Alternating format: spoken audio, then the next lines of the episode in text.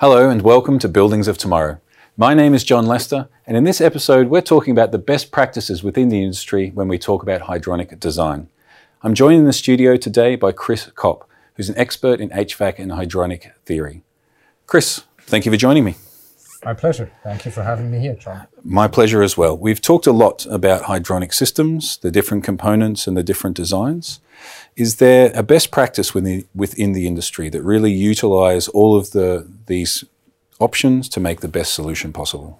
Yeah, I think we clearly see a trend that goes towards variable flow systems all the way through, utilizing, as we discussed before, throttling circuits and injection circuits with two-way valves to really ensure that we have variable flow from the production all the way to the consumers and only run as much water as needed throughout the building at any given time. Of course, there are owners of buildings or operator of buildings that take that step even a little bit further, go a little bit to the extreme, you could say, and say, we want to have variable flow all the way across the system with one pump, if possible, and really only work with throttling circuits throughout the building, which is kind of a radical approach. But when you think about it, if you only move as much water as you need, if you don't have a lot of pumps in, in series to each other, uh, you have a very efficient and a very uh, energy efficient system. Okay, so we see people within industry now really taking the theory to the extreme and only doing variable flow and relying on the fact that this variable flow, uh, variable f- flow, sorry, and the system around it will be able to make the changes required to deliver the energy it looks. Mm-hmm. Absolutely. And if these if these approaches, if this approach to design works well, what does this enable these people in the industry to achieve? It really allows them to run their buildings in, a, in an overall very energy efficient way. But it also has uh, some things that need to be considered, right? You cannot go and just select common parts without further thinking. You really have to maybe be a little bit more careful when you design your system. For example, you have to be more critical by selecting the right heat exchanger with the right temperature spread, maybe uh, making not compromises on it and pay a little bit more so they don't have a lot of resistance. And these are all things that then have to be taken into account. But uh, from talking to uh, building owners and operators like that, they tell me it's absolutely worth the effort to go this way and, and do it in this way, uh, to spend a little bit more upfront because over the runtime or the lifetime of this building, maybe 10, 15 years, it pays off much, much more than what they ha- have to invest upfront.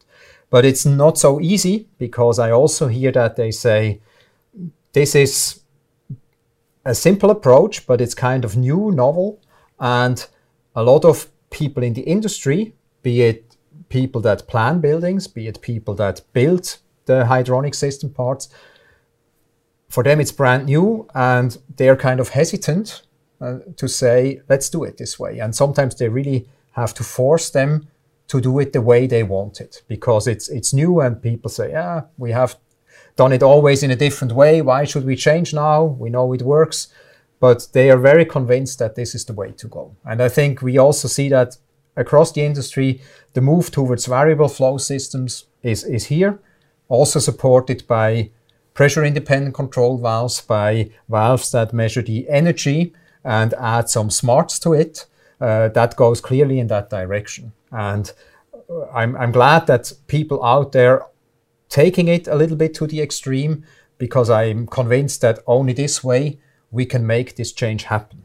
Because we all know the building technology industry and also the HVAC industry is not the industry of the fast moving early adopters. Yeah. You know. Okay. So if they're able to invest this time and effort in the design, they take this variable flow approach across the entire system. They find people within the industry to deliver and to commission and, and enable this. I could imagine if they get this part of the building working perfectly, that this would enable them to achieve other things with other parts of the control system in the building. Absolutely. Uh, as we mentioned before, the proper hydronic system setup is like kind of the foundation of a well functioning and well controllable HVAC system. So if we do that, that, that right, if we have the right consumer circuit, variable flow everywhere, we can then build on top of that with proven building automation functions, which there is a whole set available that works well, and then can really achieve demand based control between the production across the distribution all the way out to the consumers. And I think this is kind of the top goal is really to do demand based control, uh, only deliver what's needed at any given time.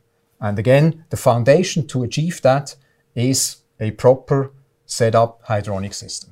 Okay, perfect. So we have people in the industry who are taking this uh, upon themselves, who are making this happen, and we really see the benefits after it's designed and delivered and the operation of the building has started.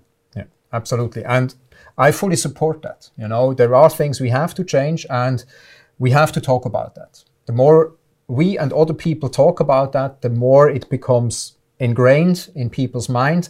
And with that, we will be able to make this shift within the industry towards this variable flow approach. So it's all about variable flow. Absolutely. I love it. Thank you very much for your time. Thank you, John. My pleasure. And thank you all for joining us on Buildings of Tomorrow. Please like, share, and comment on this episode, and also subscribe to us here on this channel. I look forward to seeing you again soon.